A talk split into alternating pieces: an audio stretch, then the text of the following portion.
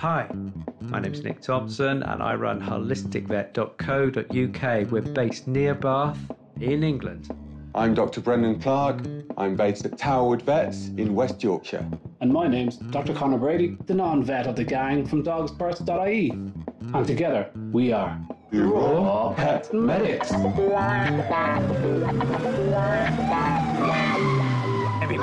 I'm with these two guys, and we are called Raw Pet Medics, and we are going to be talking the very hot potato of sustainable regenerative farming and beef in particular. It's a big subject, so we're just going to concentrate mainly on beef, but not religiously so.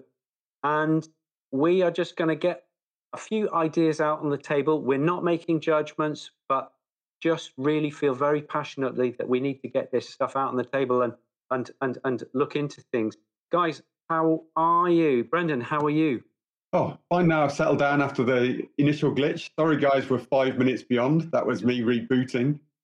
we're, we're, here, we're here. We're here. Brady, how are you doing? Good. Yeah, I'm great. Nice Great. bit of weather today. Nice big long walk along the top of Bray Head here in Greystones. Just a lovely way to start the day. No, don't do that enough. You know, when you go on a cracking walk, you actually go to that really nice spot and you go, I need to do this every day. I feel amazing, better than any yoga. So um, that was just a lovely start to the day. So yeah, feeling good. Raring to go for this because this is just such a interesting topic.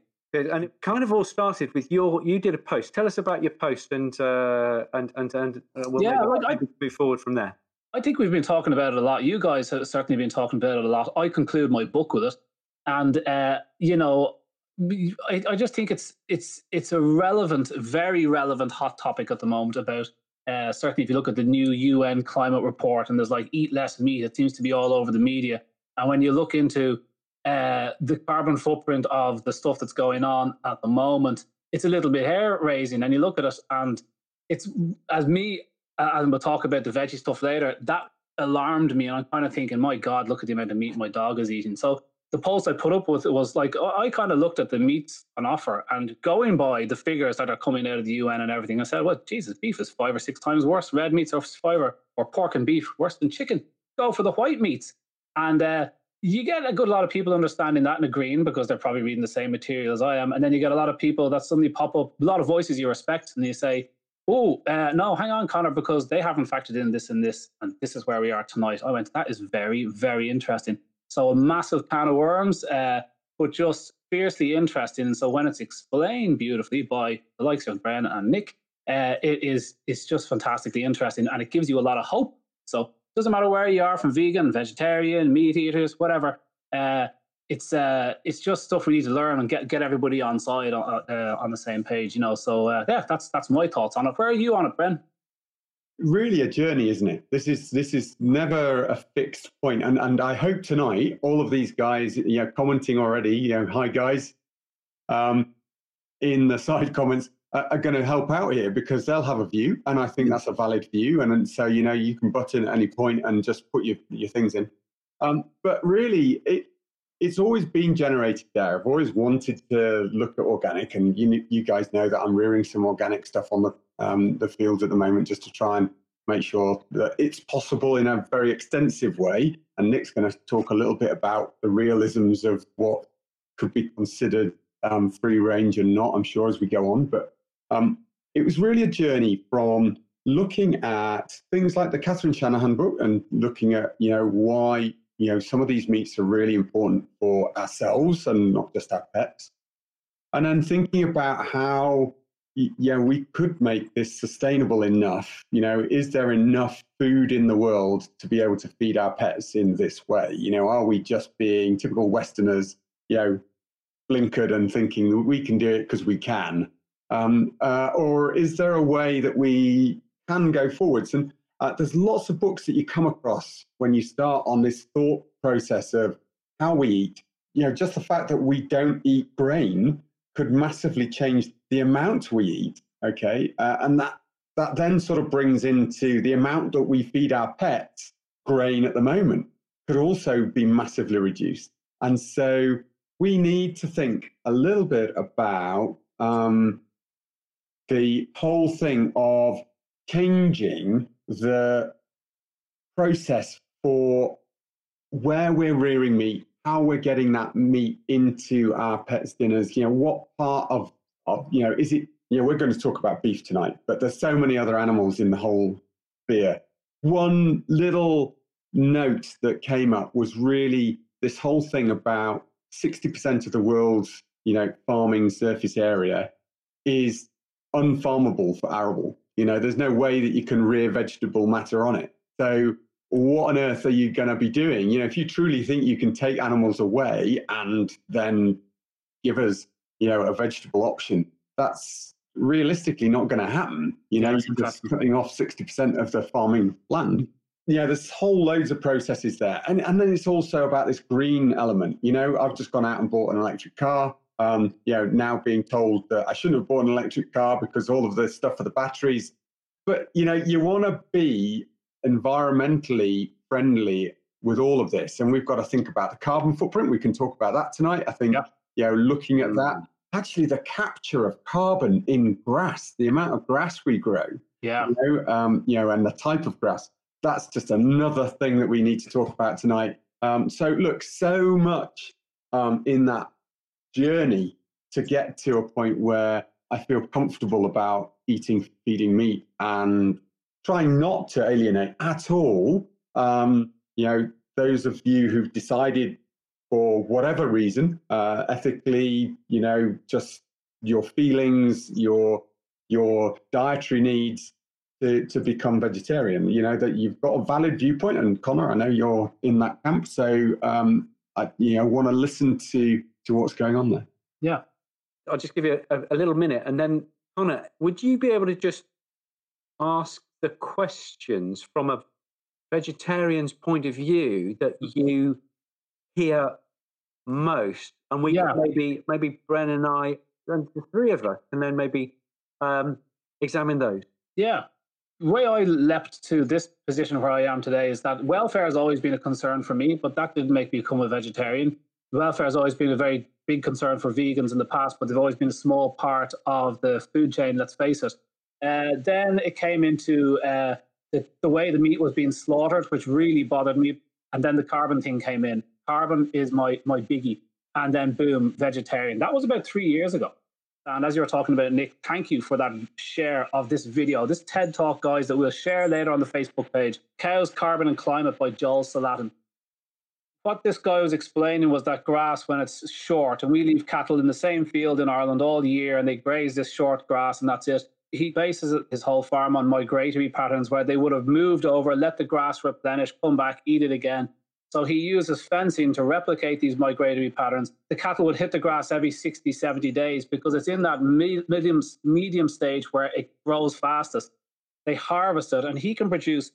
Uh, normal farms produce 2,500 pounds, uh, American pounds in weight of grass per acre per year. His farm does four times that, 10,000 pounds of grass per. That's four times the carbon being eaten by cows. And what do cows do? They poo out 50 pounds of cow pat every day, bang, into the soil. That's four times the amount of carbon trapped in the grass. Yeah, yeah, that's it. Yeah, that the cows eat. Now you've got, instead of pumping nitrogen and crap fertilizers that hit our soil tables, you've got a cow pat that now builds the soil. That our soils are so depleted. We think when we eat a carrot and a pepper, it's the same thing as 40 years ago. It is a completely, compared to 40 years ago, nutritional bereft item. We think that putting nitrogen on top of soil replenishes the soil. What about all the nutrients that those plants need to create all those phyto compounds that they need? So his points were staggeringly effective. And he said his long grass has clover in it and flowers, pollinators, and little mammals running through it. And he just says the carbon sequestration of grass is way more effective than a tree. We see a tree and go, look at all the carbon. It took 60 years to get there, or 10 years with a pine tree. You know, grass is just growing all the time, but we don't see it. So that was a real big one for me. And the fact that cows then dump it out and build the soil because we have a mega problem with that at the moment. We can't keep going this way, but we haven't got a way out of it. We've got 100 more crops, I think they said, 100 more harvests. Like it, oh my God, that's a staggering thing to say. Oh my Jesus, I never heard that. Uh, if we carry on farming the way we're farming, they reckon, you know, we will just outstrip you know, you'll the, with the soil erosion, with the ploughing, with the the way that we use fertilizers and pesticides and everything else, you know, 100 more harvests we'll start getting massive failures because yeah. it just isn't sustainable. And what have we been doing? You know, you want to be building the soil. Um, you know, that's been part of what I'm doing with the goats here. You know, I've been experimenting to try and build the soil back because it's just been so massively depleted and to transfer fields to try and keep parasite loads down and things like that. And obviously, you know, you have things that can change that stress levels and, and stuff like that. But it's it's all about trying to work out how can you build a more diverse pasture, a more diverse, you know, I've been reseeding it with wildflower, reseeding it with other plants um, as well, not just trying to keep it grassed up. Um, but also the amount of crop, you know, one of the biggest crops in this country, okay, in fact, the biggest crop in the UK is grass. It's not corn, it's not wheat, it's not barley, it's grass. Yeah. Okay. Yeah. And that's what we're trapping our carbon in. Um, you know, the amount of carbon it takes to produce these NPK fertilizers, the amount of destruction, and that's just a carbon footprint. Talking environmental, you've got to think about building up the soil that we should be building up, not depleting every time we Yeah. plant it, not shoving it in the rivers and back out into the ocean. That's a really crucial point, right? This guy, uh, Salatin, is is from 2,500 pounds of grass to 10,000 pounds of grass by migrating the cattle properly. So four times the amount of grass. That's four times less cereal. So he has saved 7,500 pounds per acre of weight of cereal and crap that they need. If people are wondering why is beef so carbon expensive, not so much the cow. Yeah, cows burp and all that kind of stuff. And I don't get the methane thing, which has moved on. Okay. Whatever about all that. It's the fact that CAFOs in the States, concentrated animal feed operations, which is designed by, it's initiated by, by uh, Chinese farms. The Americans took it and perfected it, and they are now, there's now a thousand mega farms in the UK. The reason it's so carbon intensive is because they're trying to grow this little beastie in whatever, 10, 11 months, 12 months, to this half ton animal using wheat and corn, completely unnatural food sources. So they use huge amounts of this, using huge amounts of monoculture and all the chemicals that go with it. So the footprint per kilo of that terrible quality concentration camp meat, they call it. Well, look at CAFO, C-A-F-O, look them up. It's the fact that the guys now producing this guy Salatin, I keep, uh, keep pumping it because this, this, the grass that from 2,500 pounds per acre to 10,000 means all that free grass he just got from the air, carbon dioxide and sunlight. No transportation of this shitty grain around the place, no carbon footprint, actually sequestering a savage amount of carbon down into the soil that gets replenished. That's what got me eating the steak with you in Birmingham two weeks ago. That video you shared of me, Nick, more than anything else. It was only a little one. It was. It's not all I, will tell you a story. I minutes, if you literally, um, wedding anniversary, um, you know, and uh, went out last night, went to a, a lovely Italian restaurant, happened to look at their steaks on their, their steak uh, menu, and unbelievably, and, and sorry to all the Canadian watchers, uh, I really do apologize. Um, they had the Scottish steaks and stuff at the top. They, you know, aged 28 days, pasture reared, you know, great. The next step down was um, stuff about barley finished. So what they're doing is adding grain in because it's a fattier consistency, coming all the way from Brazil, believe it or not. The third one down was their archetypal, the best of best, grass reared in Canada, but fed barley for the last 150 days. CAFO, they've moved it in for six months nearly and fed them grain, yeah. and they were passed off as the best cattle ever, the most expensive on the menu. What? Because some vegans are of the opinion that we should just get rid of all beef animals off the planet, okay? Or maybe only have them in zoos so they can grow old, okay? I.e., there wouldn't be very many, okay? Guys, I'm going to ask you, what would the world look like if we got rid of all the ruminants on green pasture? What would happen? Bren? Uh, well, you couldn't. I mean, really, realistically, what you're going to go out and cull all of the goats in all of the Himalayas? Uh, what, what's you know, it just is. You know, these aren't just farm animals. Ultimately, you know, the the buffalo and everything else have descended uh, from a wild origin. I think, you know, you just can't get rid of all of the wild, you know, the ruminants. It, you end up with an ecology that would just not work. Yes, the ecology of the world would collapse because they yeah. are they are essentially the stewards. They're keeping the, the grass trimmed. They eat little saplings so that there is, uh, you know, a decent area of grass. Therefore, them they they plow the soil with their feet because That's they're, right. such, they're, they're, such, you know, uh, uh, ungainly beasts. Yeah, they will they, they plow it up, which is why Joel Salatin puts his gra- his his beef animals onto the grass for about three days.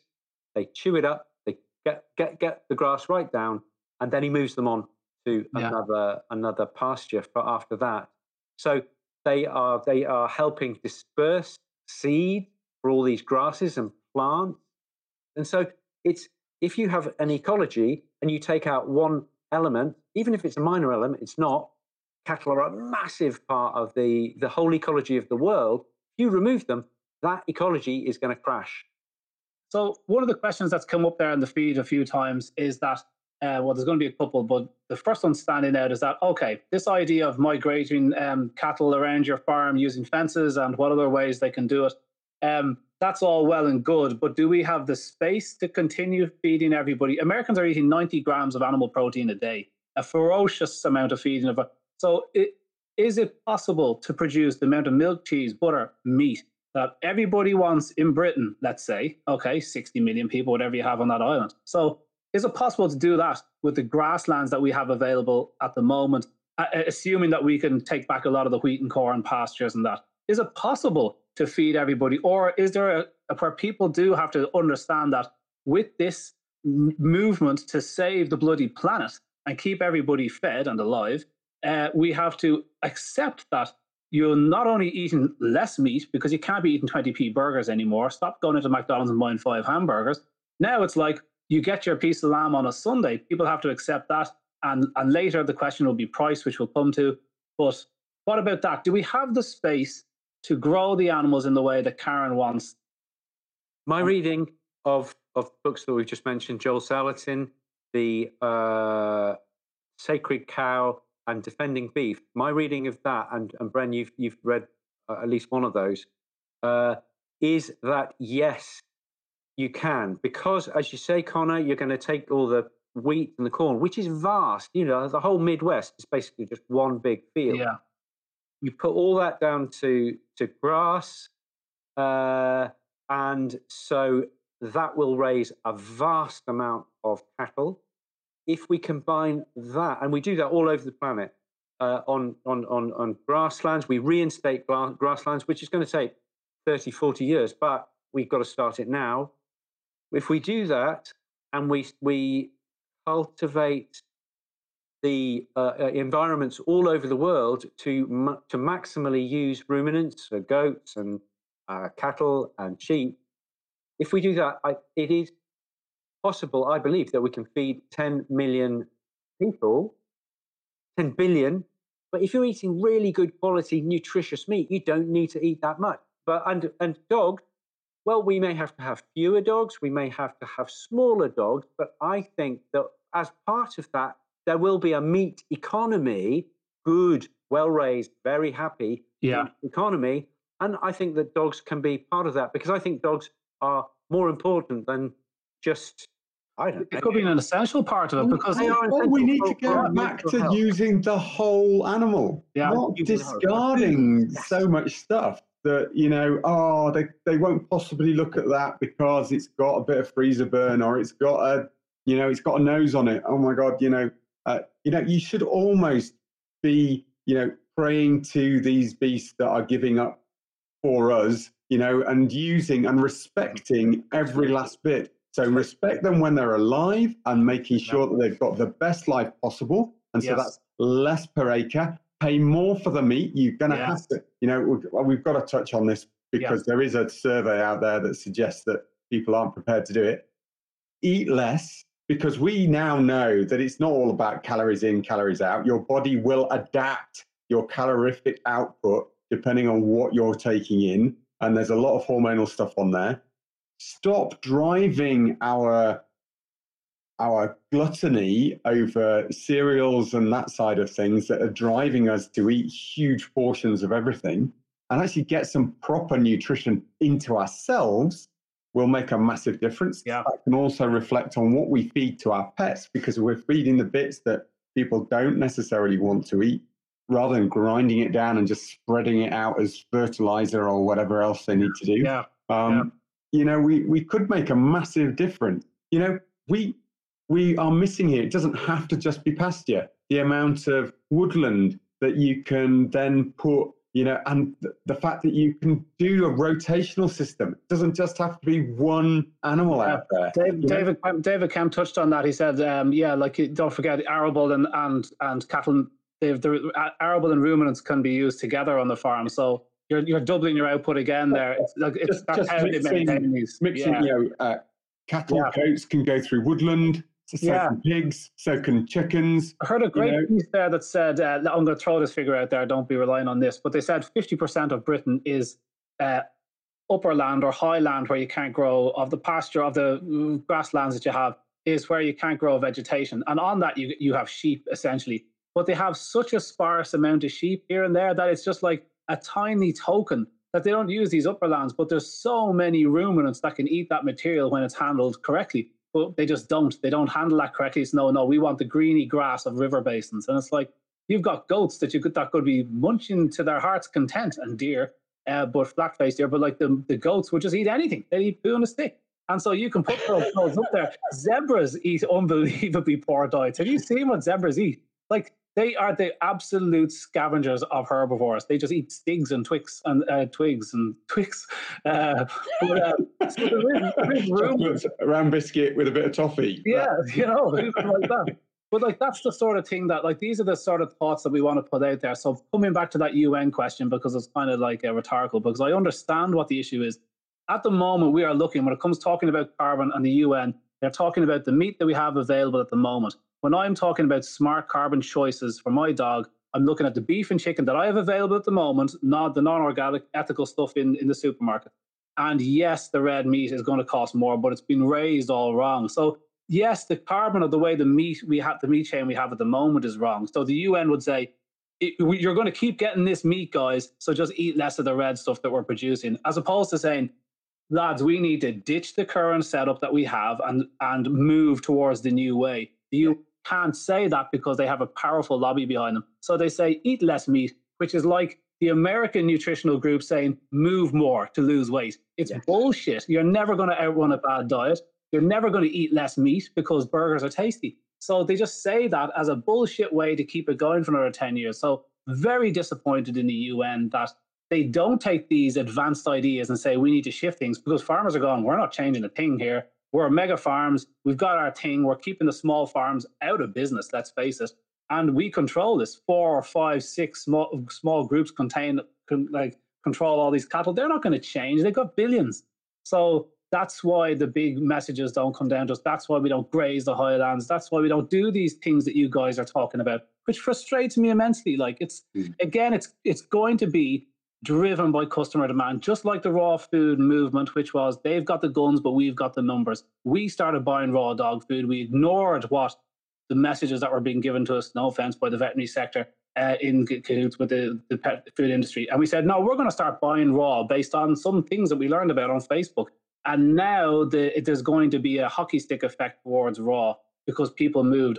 It's going to take an awful lot of customer responsibility to start doubling up on their meat bill, eating less meat, and rewarding the likes of Dave with his ethically raised raw dog food company uh, and and organic farmers. And it's it's There are a few out there. The, the thing we've got to be careful of, though, because there is limitations. I think uh, you know another great company that's been around for a long, long time. Okay, um, I'm not affiliated to them, other than I've you know put some clients their way. Honey's Real Dog Food. You know they've got an organic range, they've got a free range range, but they've they've got limitation. You know, they actually accessing the raw ingredients. You know, to their standard yeah is limiting them. Yeah.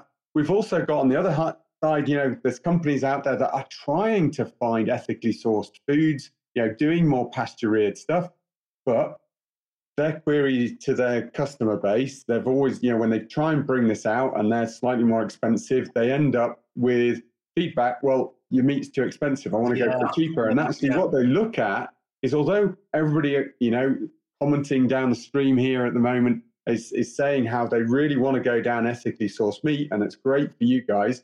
But the vast majority of the English public, okay, I'm, I'm going to pick on the English, okay, here, um, are all talking about environmental stuff, all talking about ethically sourced meat, Yeah. all talking about, you know, how they want it um, to be just pasture reared. Yeah, You know, that's, yeah. that's great. You put 10% on the price, and that switches 90% of those people into no, I want to buy the cheaper one. Oh my God. That's 10% more. Now, you think that actually to do that, to rear the meat in that way, it's about 50% more cost. Yeah. You know, there is, you know, people need to get their heads around what they need to do with their food bill. Yeah. The likes of Honey Pet Food, you're starting 30% more, 40% more for these raw dog foods of high, of, of higher, whatever the word quality, but a more ethical or organic. And you're saying 10% increase is enough to drive away 90% of the market. Jesus, wet. What are we going to do? Unbelievable, isn't it? if you if you eat 50% less meat and i think that's not an unreasonable thing to do then you you can pay twice the price for the meat that you do eat Yeah. and because you've had been veggie for a couple of days you're really going to look forward to that meat Yeah. when it actually comes. So it's a it's a double whammy. The current farming systems are not geared up for this. They're geared up for cheap meat and they do it with the welfare of the animals.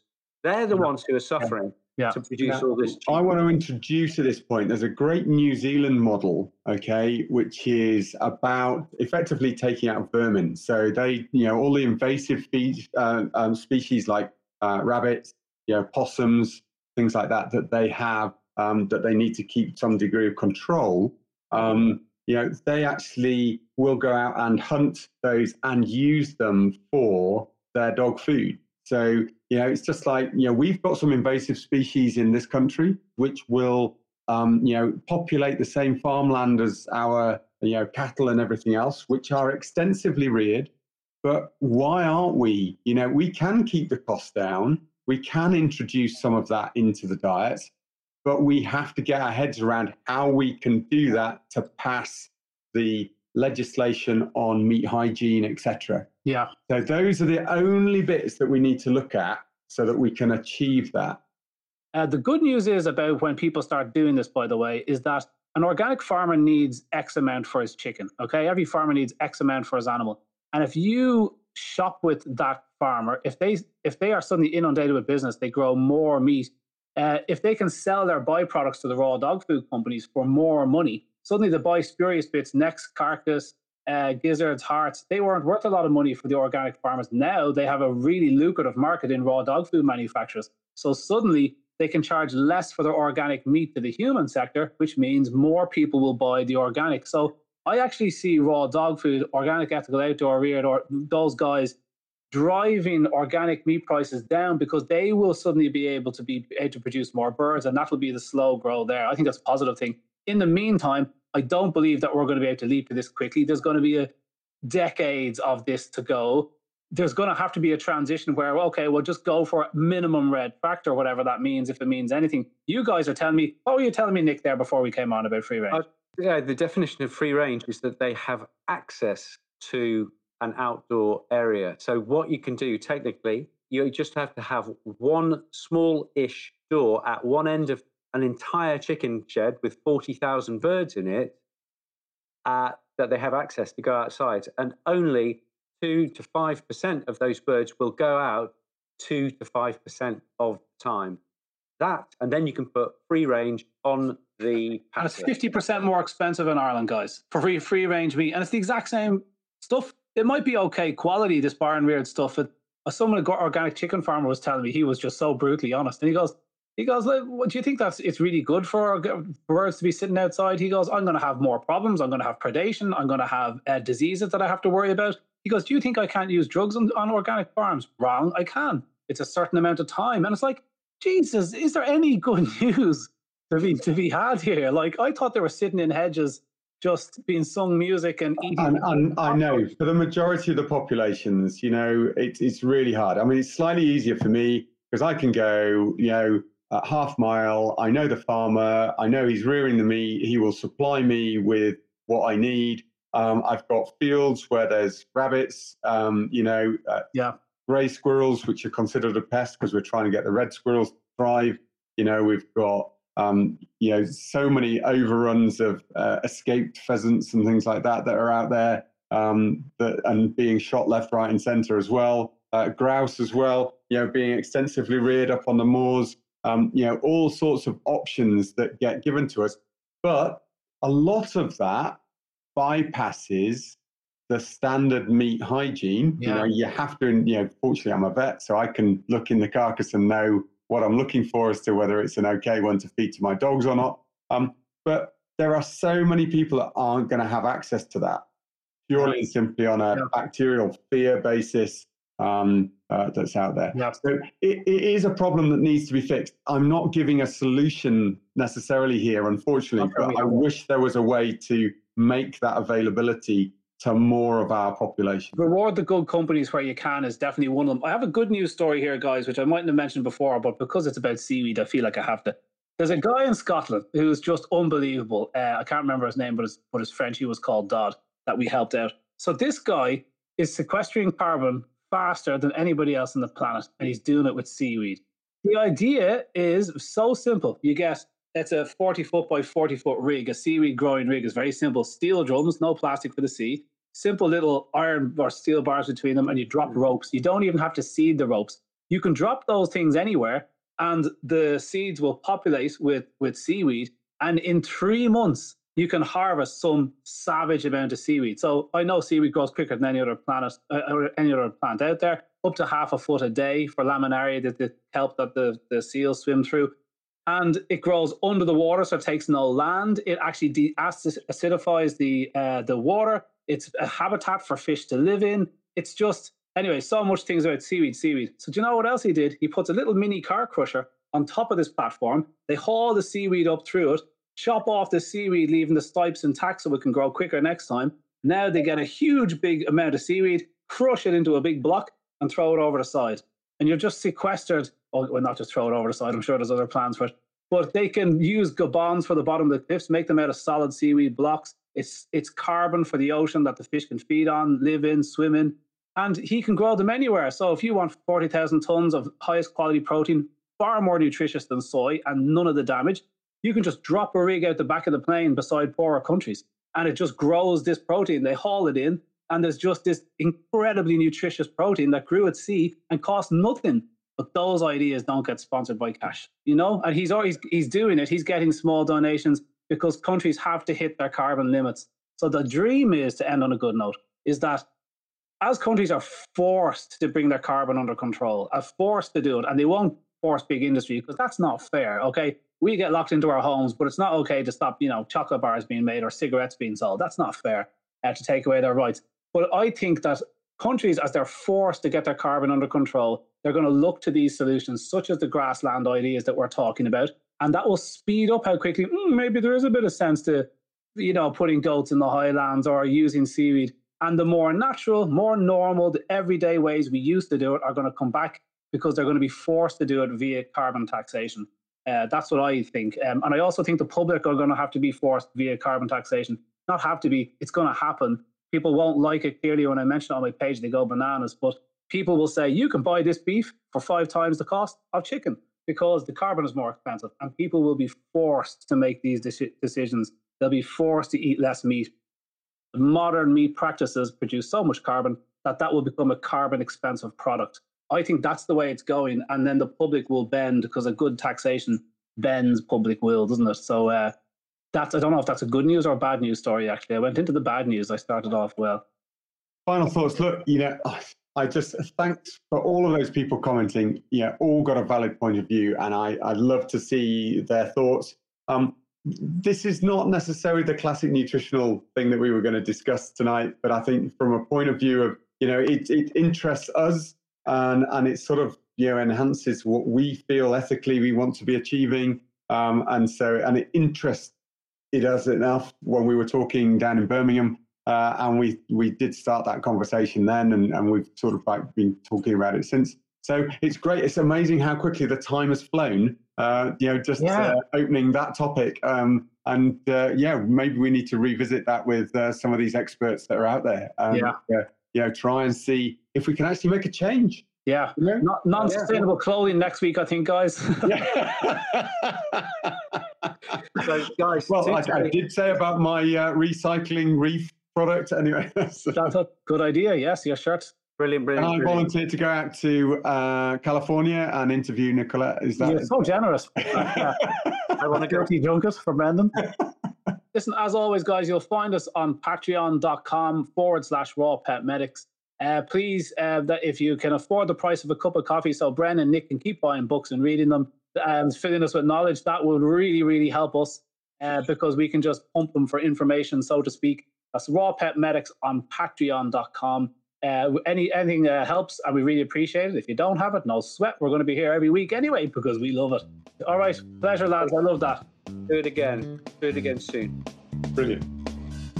Wow.